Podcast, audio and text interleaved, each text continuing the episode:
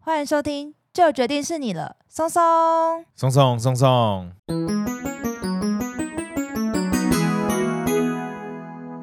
大家好，我是你们的专属训练师拉雅。大家好，我是松松，欢迎大家奏会轻松聊自然。恭喜恭喜恭喜你呀！恭喜恭喜恭喜你！！这集录出时间呢，应该会是我们的小年夜。拉雅跟松松就在这边祝大家新年快快乐乐！！然后呢，我们也很开心的收到了一个新年红包，新的赞助。耶耶耶！我好想知道他是谁哦，我觉得他的昵称很神秘耶。哎，金星是不是就是维纳斯的意思啊？我们受到来自美丽女神的赞助，万一他是男生怎么办？那就是美丽的男神。哦，很会讲话哎。那金星呢？他说：“谢谢你们的优质节目。也谢谢金星给我们的鼓励啦”！金星除了有赞助留言之外，他也在我们的 Apple Podcast 上面评论留了非常用心的一个评论欸呢。好，我们要把它念一下他的金星的金星评论。呃，我最喜欢它里面的一句话，他说：“先跨出了解的第一步，才能在心里种下同理与尊重的种子。自然看起来如此轻易的存在，所以常常让我们忽略保育的重要性。”然后后面还有一小段祝福我们收听率越越来越好，然后一定要永续经营哦，松松。好的，没问题啊。其实金星这段留言前面很文笔很哦好、欸，文笔很好、对啊，我觉得我觉得写到我心坎里，有点酸酸的，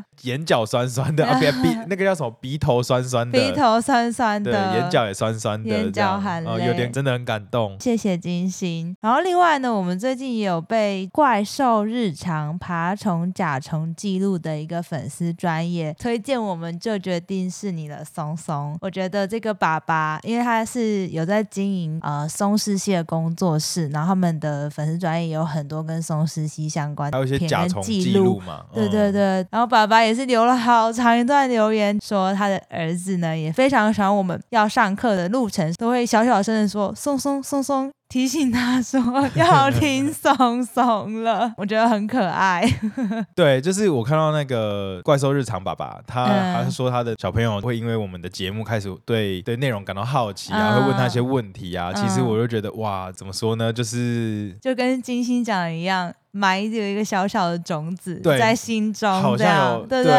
让大家更关注这件事情，让大家心中对自然感到好奇，然后点燃对生态的一一丝丝的感兴趣，就是我们做这个节目的初衷啦。真的是非常谢谢大家的鼓励你知道这个礼拜突然收到这么多的支持，支持。对，嗯 然后嗯我整个毛起来做，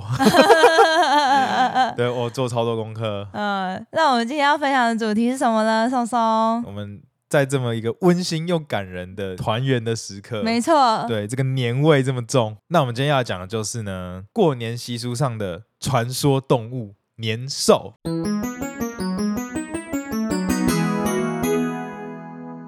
哎，那拉雅，你知道为什么华人要过年吗？哦，就是一年了，想要找借口休息一下。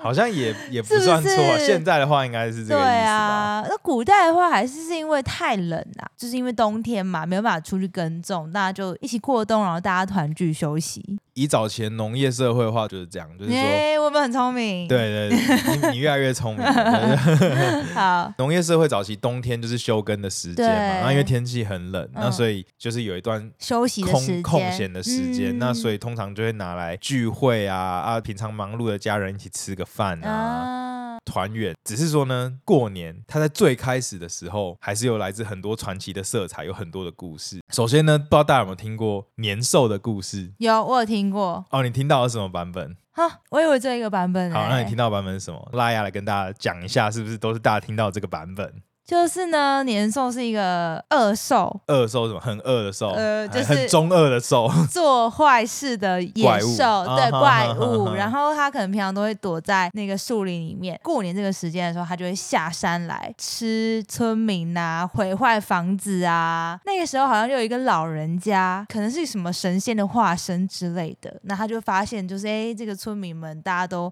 很担心、很害怕那个野兽，他就教导村民说如何预防年兽。讲到对抗年兽的方法，想必大家一定都不陌生啦，那就是燃放鞭炮。利用火光跟巨大的声响来吓跑它。不过，火药这种东西哦，我们以前在历史课本有学到，是隋唐时期之后才发明出来的。那在隋唐之前，以前的人没有火药，那该怎么办呢？早在上古时期啊，人类透过火焰让生活更为便利，包含透过火焰啊来煮食物啊，用火照明，甚至用火取暖。古代人在夜晚会透过烧木柴或竹子来照亮夜空。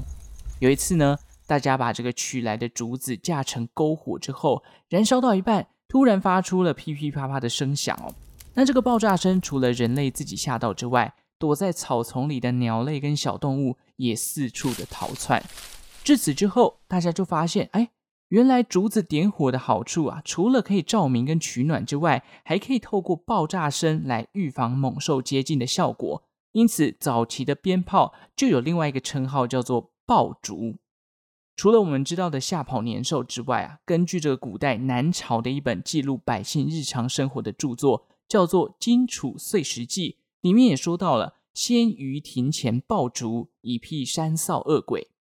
山少呢，是出自于中国古代结合地理考察与神话小说《神异经》里头的一种怪物哦。据说它的长度啊有好几公尺，但是它只有一只脚，而且不害怕人类。加上人类啊，如果太接近于山臊的话，人们就会染上所谓的寒热病。但这种怪物跟年兽有一样的状况，就是它们惧怕火光跟巨大的声响。所以过年一到，家家户户就会在庭院燃放爆竹来吓跑这个怪物。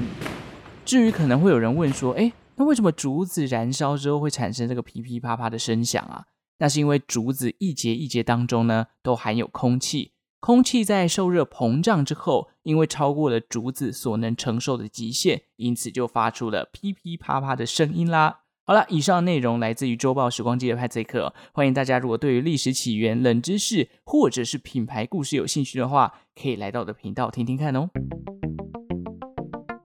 哇，我这个解说不错吧，松松 这是一个主流的版本，对然后它有很多变种。变种， 对，就是啊，哦有些人是说年兽啊，它就会跑下来吃人呐、啊，就是很多村落他们不知道要怎么预防年兽，有一些村子呢会被屠村，直到呢有一个村子呢，他们被屠村，只有一家人活下来，那一家人刚好穿红色的衣服，在院子里面放鞭炮，人们才发现了这个预防年兽的方法。嗯对，那最传统的原型呢，就是说啊，人们就是都知道过年有这个年兽，嗯在过年前都要先预备好很多的存粮啊，把家里环境打扫好啊，要躲起来等年兽过完，然后他们都没有被吃掉，安心的过完，哎，互相恭喜说，哎，我们又活过了一年。哦，所以原本不是一个团圆的一个，是大家一起躲起来的一对然后个故事，而且而且那个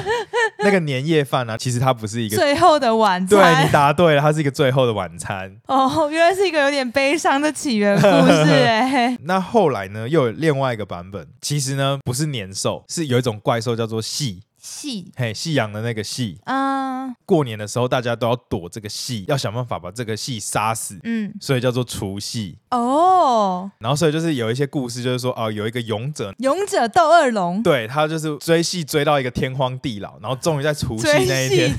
怎么很像现代人会哎、我做们的今天一事直双情？关呢、哎我们大家不能追戏追到天荒地老、哦。对，这是一个。不好的习惯、哦。对，追戏追追要去户外看二十分钟、三十分钟的绿色植物 哦。就是追戏追到天荒地老，然后终于在除夕那一天把戏这个怪兽杀死了给除掉了。对，，然后为了要纪念吗纪念这个日子，所以就叫做除夕夜。哇，很有道理耶。，对这个版本的故事，有另外一些说法，就是除夕的那个勇者啊，其实是紫微星君，紫微星君就是一个天神，然后这个嗯天神呢，哎、不忍心看到人民受这个恶兽的迫对，害，然后都不知道怎么预防，嗯对，然后所以他就是下凡去除掉这个怪兽，最后用了一个法器呢，就是有点像是哎三太子的混天绫，条红色很长的毛巾啊布，然后后来就演变成春联，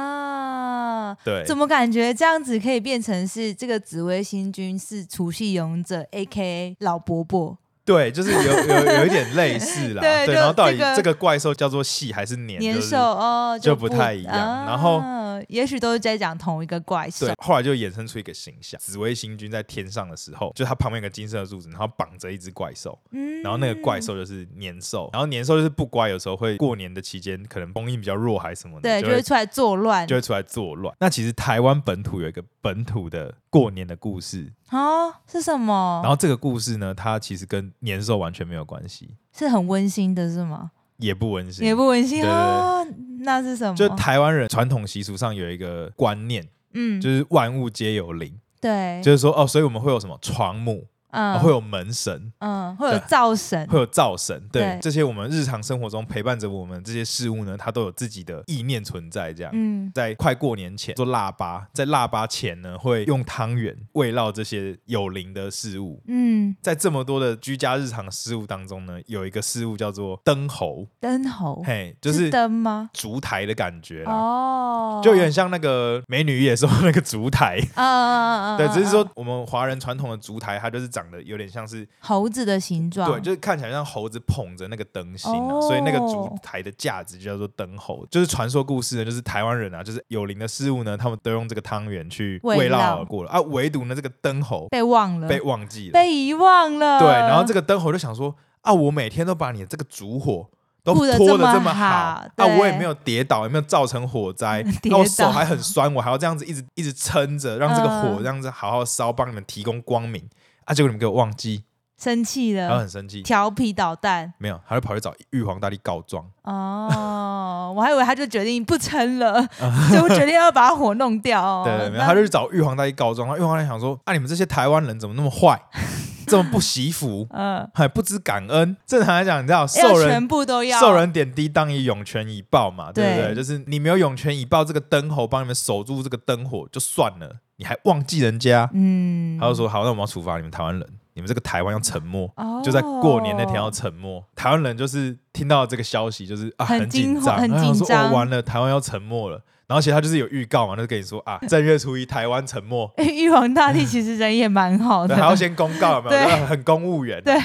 嗯台湾人听到这个消息就很紧张，那可是也没办法，玉皇大帝都讲了嘛。 赶快去找灯猴道歉呐、然后可是没有嗯办展法，现诚意啊，就是已经他们认他为已经木生已气木了已成舟哦嗯啊，然后他说啊完了，然后所以呢，大家也只好接受这个事实，接受这个事实，做好心理准备。嗯，把房子打扫干净，围炉吃个饭，想见的人见一见。怎么感觉也是最后的晚餐的意思？对，最后的晚 餐，大家准备体面的离开这个世间，这嗯样嗯，所以大家也就想说，那都最后一个晚上了，就不要睡觉，所以就会守岁。嗯啊，对，，结果没想到呢，啊，熬夜熬了一个晚上，什么事都没发生。发生什么事？那啊现在是怎样？灯猴对。气消了， 玉皇大帝就跑出来就说：“哦，其实是这样，就是除了灯猴嘛，啊还有其他那些神啊，那些灶神啊、门神求啊，情呐、他们都说啊，他们其实这些不是人不故意是这的样啦，他们对其实也都很勤勤恳恳，啊，也都很个珍惜知恩惜福啦，对对对，对啊，对啊，啊，所以不是这样啦，没有像灯猴讲的那么坏啊。嗯，那玉皇大帝知道这件事情之后呢，就只好撤回他的树令，台湾人就没事了。那台湾人就很开心啊，啊所以就赶快这样放鞭炮，然后互相大家说恭喜，哦，就是变。成后面的庆祝。那他们有去就是安抚一下灯猴吗？哦，，没有。后来你知道怎样吗？后来就是变成有一个习俗，灯猴呢，它是一个诶、比较难伺候的一个事物，不能一直把它留着，嗯然后所以就变成每年结束的时候都要把那些烛台烧掉，要换新的。好像也不能算错，因为如果以耐用度、耐久度来讲的话，还哎如果的预防确火灾的话，的确，预防火灾这件事情，可能你用久了就真的要换。对但是怎么感觉对灯猴有一点不近人 情？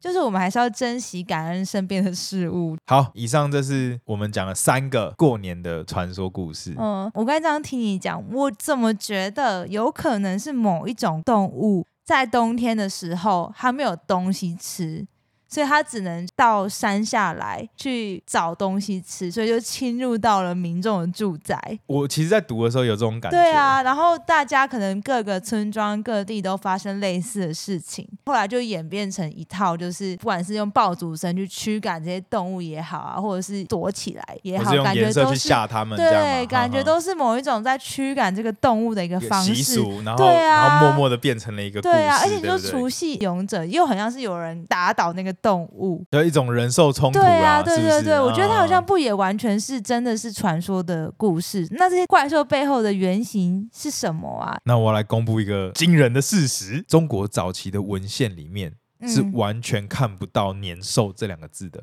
也没有说“年”是一种怪兽或“系”是一种怪兽的这种任何的嗯记载存在。嗯甚至如果追溯到当时的《说文解字》造字的时期，“年”这个字啊，它的古字呢，代表是丰收的概念。哦，对，就是人需要稻米的一个概念。古人很聪明，观察到一个稻作，它从种下来到丰收这个时间点，过一个春夏秋冬，嗯就出现了一个以年为单位的时间技术。对，那另外像除夕呢，那个商周时期的腊八期间呢，重要的习俗叫做跳大挪。这个舞蹈通常会戴着面具跳一个舞祭祀啊，然后去除这个不好的不好呃运不好的气这个仪式呢，通常会在晚上，也是取自于那个戏的原因啊、嗯，那所以其实这些东西都跟年是一个怪兽，跟或者戏是一个怪兽，就是都完没有关系，完全。没有关系。年兽真的开始出现的时候，大概是在二十世纪，哎，怎么那么新？嘿，超 新，很超就是新我哎。做找了一堆资料以后，发现那一九三零年的时候。哦，然后开始那时候有一些文人雅士嘛，好像是在上海吧，叫做孙玉生的人，哎，小说家，类似，他是好像是一个很有名的说书人，就他讲故事很有说服力。以换到现今来讲的话，大概就是一个知名说故事主持人，像是哎、老高啊，就他讲话很有说服力，大家都很喜欢听他讲故事。他说啊，小时候他会看到，就是过年的时候有很多的画，然后画上面呢就是会有一紫薇星君，旁边有一个金色的柱子，然后它旁边锁着一只又像是狮子又像是狗的怪兽。然后这个东西呢，就是年兽，对，然后在过年的时候会跑下来作乱，衍生出很多不同的很版本，对，就是是开始传出来很多不同的版本，然后后来就开始一九三七年呐、大概每五年十年就会有一个一个，新的年甚至兽是的报版道本，，就是或是报道啊就写说，然后会下山吃人捣乱，嗯，然后要用红色的纸跟爆竹才可以去除，怎么感觉跟中秋节要烤肉的这个典故？那个是属于台湾人的嗯中秋节对的，对有点类似啊，有类点类似。似。那虽然年兽跟细兽听起来可能是一些自己想象的，但我想古代应该还是有类似我刚才讲的动物啊，或者是这种古代的野兽的一些记录状况发生吧。这样子大家才可以取材这些自身的经验啊，结合一些想象，然后创造出这些故哎事吧。，对你讲的没有错，嗯对。那既然要讲到古代的怪兽，那我们对就要拿古代的图鉴古代的图鉴，古代的图鉴，对，那就是我们大名鼎鼎的《山海经》。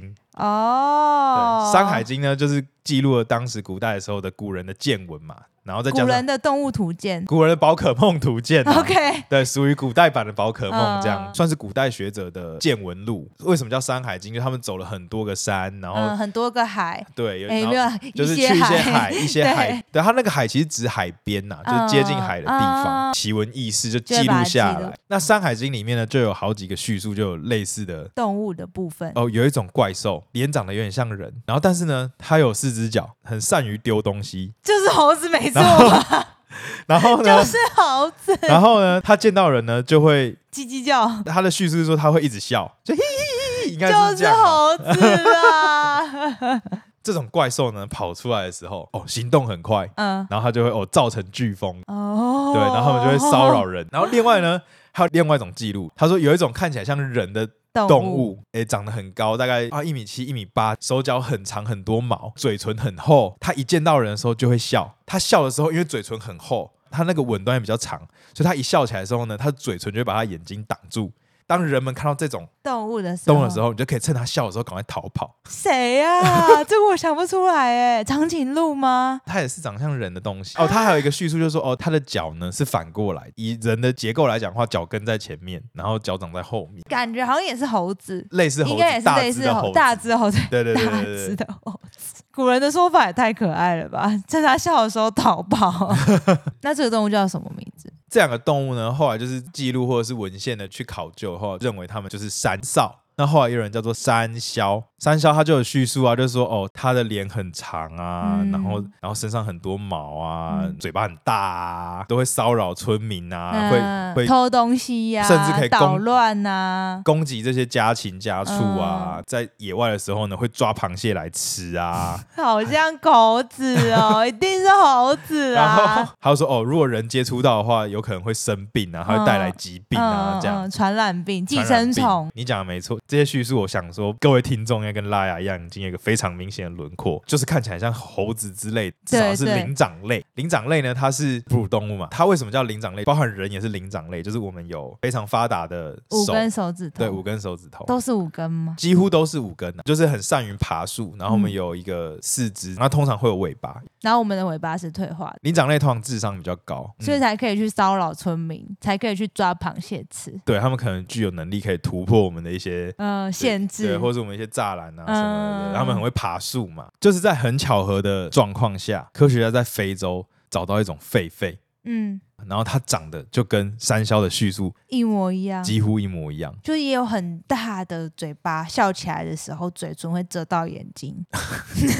就是狒狒在威吓的时候，它会把它的啊，上唇往上翻嘛，把它两颗犬齿，把啊它的犬齿伸出来。个人会觉得是那个画面。哦，但是他在威吓的时候，你赶快跑走，他也不会追你，因为他就只是在。对啊，你就吓跑嘛，他就成对功了嘛，你被他吓跑了，对耶，那狒狒叫什么名字啊？叫做踩脸狒狒，彩脸狒狒，跟大家彩讲。色的脸吗？对，那这个踩脸狒狒，它的形象呢，其实是深植在我们各位的心中啊。为什么呢？因为狮子王嘛。啊，对你答对了，呃你答对了，对，对就是耶《狮子王》里面的那个狒狒长老，他其实就是踩脸狒狒。而且踩脸狒狒呢，在现在的分类里面呢，就是它跟狒狒已经区隔出来了，它自己嗯自成一属，我们中文就把它翻译叫做山魈属。哇，哎，他其实长得真的很像人，对，没错。然后而且它性情很，其实很凶暴，呃，其实，在非洲，它的原生地连一些花豹啊，可能都不太敢招惹它。真的耶，脸最美的山魈，性格暴躁的狒狒。对，没错，那这样子回想一下，我觉得古人的描述还蛮就是我们这写样子，意，就是写实，就是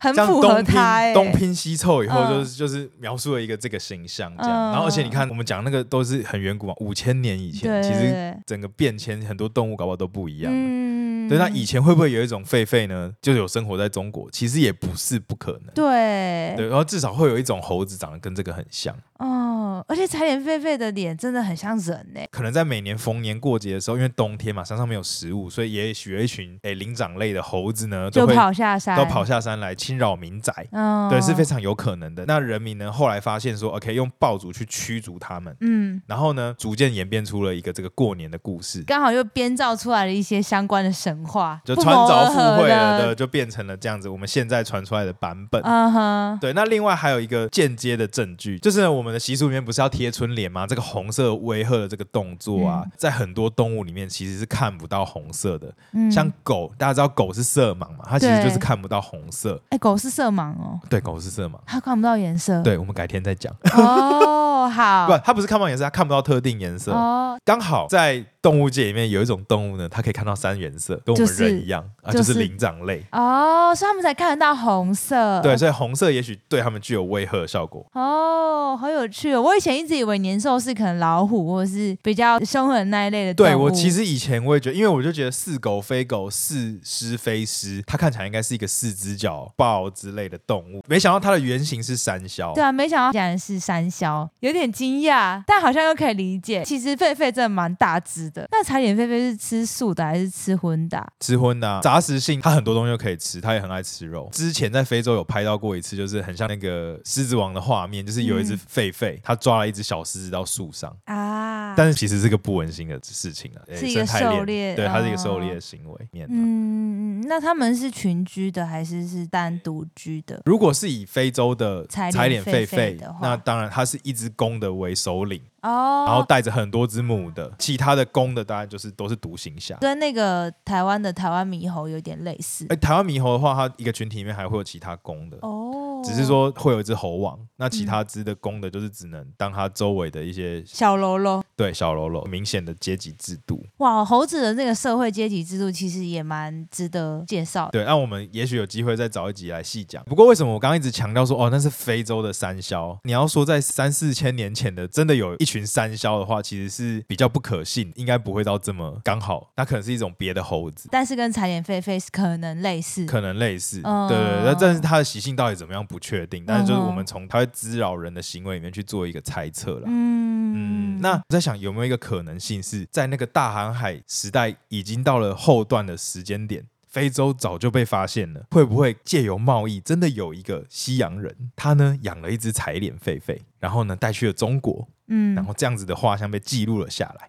一直到一九三零年代被人家看到，逐渐的就变演变成现在的这个形象。不无可能啦。心中浪漫的猜测啊、嗯，那我这样子还是觉得真的有这个动物的这件事情是比较符对，合就是我的个人在看，我就觉得说，就是也太巧了吧，在嗯在三四千年前的一个神话的叙述的动物，居然在现今的非洲可以找到一个对啊，八很九十像趴相像的对东西，啊，这真的是动物世界比我们想象中的还要更多元、跟更复杂，值得我们去多了解。对，没错。那最后呢，我再分享两个动物点。那第一个动物点呢，其实现在台湾有很多地方也有所谓的人猴冲突，我相信很多对，那人猴冲突就会其实听起来就很像年兽进犯。 人类人类的一个领情域况嘛嗯，很少而过，然后全部洗劫一空，然后对通通没有。然后也行动很快速地对啊跳来。台湾呢有一个著名的观光景点呢，猴害很严重，叫做武林森林游乐区。哦，那拉雅，你猜猜他们现在怎么防治猴害？开枪？他们拿气弹枪，对啊，我好像他有们拿听他们过拿气弹枪就是打猴子，然后让真猴的子打吗？我以为会射威吓它，它会射它。那那哦个气弹枪里面是一些诶可食性的一些甘油啊等等，这就是嗯它被打到会痛。但是不会死掉的。对，然后呢，执行这个开枪动作的这些移除队的人，他们都要嗯穿着鲜黄色的背心，威吓色，让猴子知道说，哦，有这些很鲜艳的颜色的人出现的时候呢，你就要小心了。你就要跑，你不要在这里。那下次去武林森林游乐区的时候，是不是就要穿鲜艳的颜色衣服？但是你要小心会被蜜蜂蛰。好了，没有，我们就不要在蜜蜂出现的时间点，然后我们就在那个时候穿鲜艳的颜色去，哎这样其猴子就不会偷吃我们的食物了。没有啊，其实原则上还是要把食物收好，哦，啊不对啊，要对把、啊，不要把，对尤尤其在武林真的游去的时候，不要把塑胶袋在猴子面前拿出来，因为他们嗯认为食物就会去抢。我们现在的人啊，对抗猴害的做法呢，跟三千年前的老祖宗好像也没什么区你别说呢。放鞭炮的部分吗？好像也是哎、 另外一个生物点，有一阵子的新闻了，就是去年有一个公告，就是哎，中国的长臂猿啊已经灭绝了，嗯，在中国还有活着的灵长类动物大概二十四种、二十五种左右。其实以这个地平来讲，其实已经少非常多。嗯所以其实灵长类的续存一直都是很值得关注的议题。所以呢，我也是心中就是有一个念想，想说，哎，也许这样子的话，三四年前在中国可能会有动物也叫做山魈。嗯嗯，那这个动物呢，它现在已经不见了。那至于台湾的灵长类的话，应该就是台湾猕猴嘛，我们的本土种，哎，我们本土种就是台湾猕猴，其他都不是本土的。哦，其实所有的灵长类动物在国际上几乎都是 CITES。CITES 管制的动物，哦，它是国际的保育类，应该是禁止禁止交易交易嗯或是它只能非常微量有限度。比较难变成外来种啦，因为它的族群量可能不够大，它其实也生活不了。对，而且其实像这些灵长类动物，它确实都需要定程度的生态环境，吗？对，嗯才比较容易活下来。那至少我们台湾猕猴算保育的蛮好的，对，那台湾猕猴呢？现在因为它的数量目前还算稳定，已经被移出保育类了。哦对，它现在是一般类野生动物。就现在其实很多人也有听说嘛，啊，在柴山呐、还是在中山大学啊，很多猴子的踪影。好哦，今天是一个很有趣的神话动物故事。其实我自己在做这么多研究，我也是觉得有很多很有趣的巧合。好，那我们是不是要来结尾三件事 了？第一件事，不管是在台湾还是在中国的神话，我们人呢在过年的时候都要跟猴子过不去。好像是哎、好，那第二件事呢？年兽的原型，年兽的原型如果追溯到最开始的这个现象啊，还有人们的习俗来讲的话，最有可能的是一种诶灵长类的动物。那在中国的古代呢，取名它叫做山魈。那这个山魈呢，在后来在非洲发现了一种狒狒，叫做彩脸狒狒呢，它的所有的特征跟形象呢，都很符合三四千年前这个山魈的叙述，而且它后来又被独立出来自己一个属，取名为山魈属。这个彩脸狒狒的形象呢，就是《狮子王》里面那个狒狒长老，它就是山魈，补充一个点，他其实性情蛮凶暴的，对，不蛮像凶暴的，不像像《狮那子么王》睿里面那智个德高望重这样。嗯嗯嗯好，那最后一个点就是台湾的台湾猕猴，他算是相对幸运，在台湾这个长期致力于保育工作的情形下呢，他们很顺利的族群趋于稳定。那在一百零八年的时候呢，被移除保育类，是现在是一般类的野生动物。但是呢，大家都是灵长类的好兄弟，看到的时候还是平常还是要爱护它哦，就是不靠近、不喂食，大家静静的观赏。然后不要在他面前拿出塑胶袋， 对，不然的话你就有危险你了。会被猴子抢劫哦。没错，对，而且哎，最后补充一点，其实不要看猴子长得没有我们大只，嗯，但它的四肢爪子是非常利的，它嗯的移动速度也是非常快的，嗯嗯，对它的嗯战斗力是不容小觑啊。没错，好的，那最后呢，大家如果对于历史故事有兴趣的话呢，也可以到周报时光机去收听派翠克的历史小故事哦。那就祝大家小年夜快乐啦！在这个过年前的时刻，大家来好好了解一下过年的传说，没错，它到底的来龙去脉是怎么样呢？嗯，也感谢大家的收听啊！如果这一集在吃年夜饭的时候配，应该是特别应景的哦。希望不要笑到不小心喷到旁边的人哦。那今天的节目就到这边喽。喜欢我们的话呢，也不要忘了可以到各大 podcast 平台上面追踪关注我们的节目，这样就不会错过最新集数。也欢迎给我们五星好评，大家的支持就是我们继续创作的原动力。我是松松，我是拉雅，再见，拜拜拜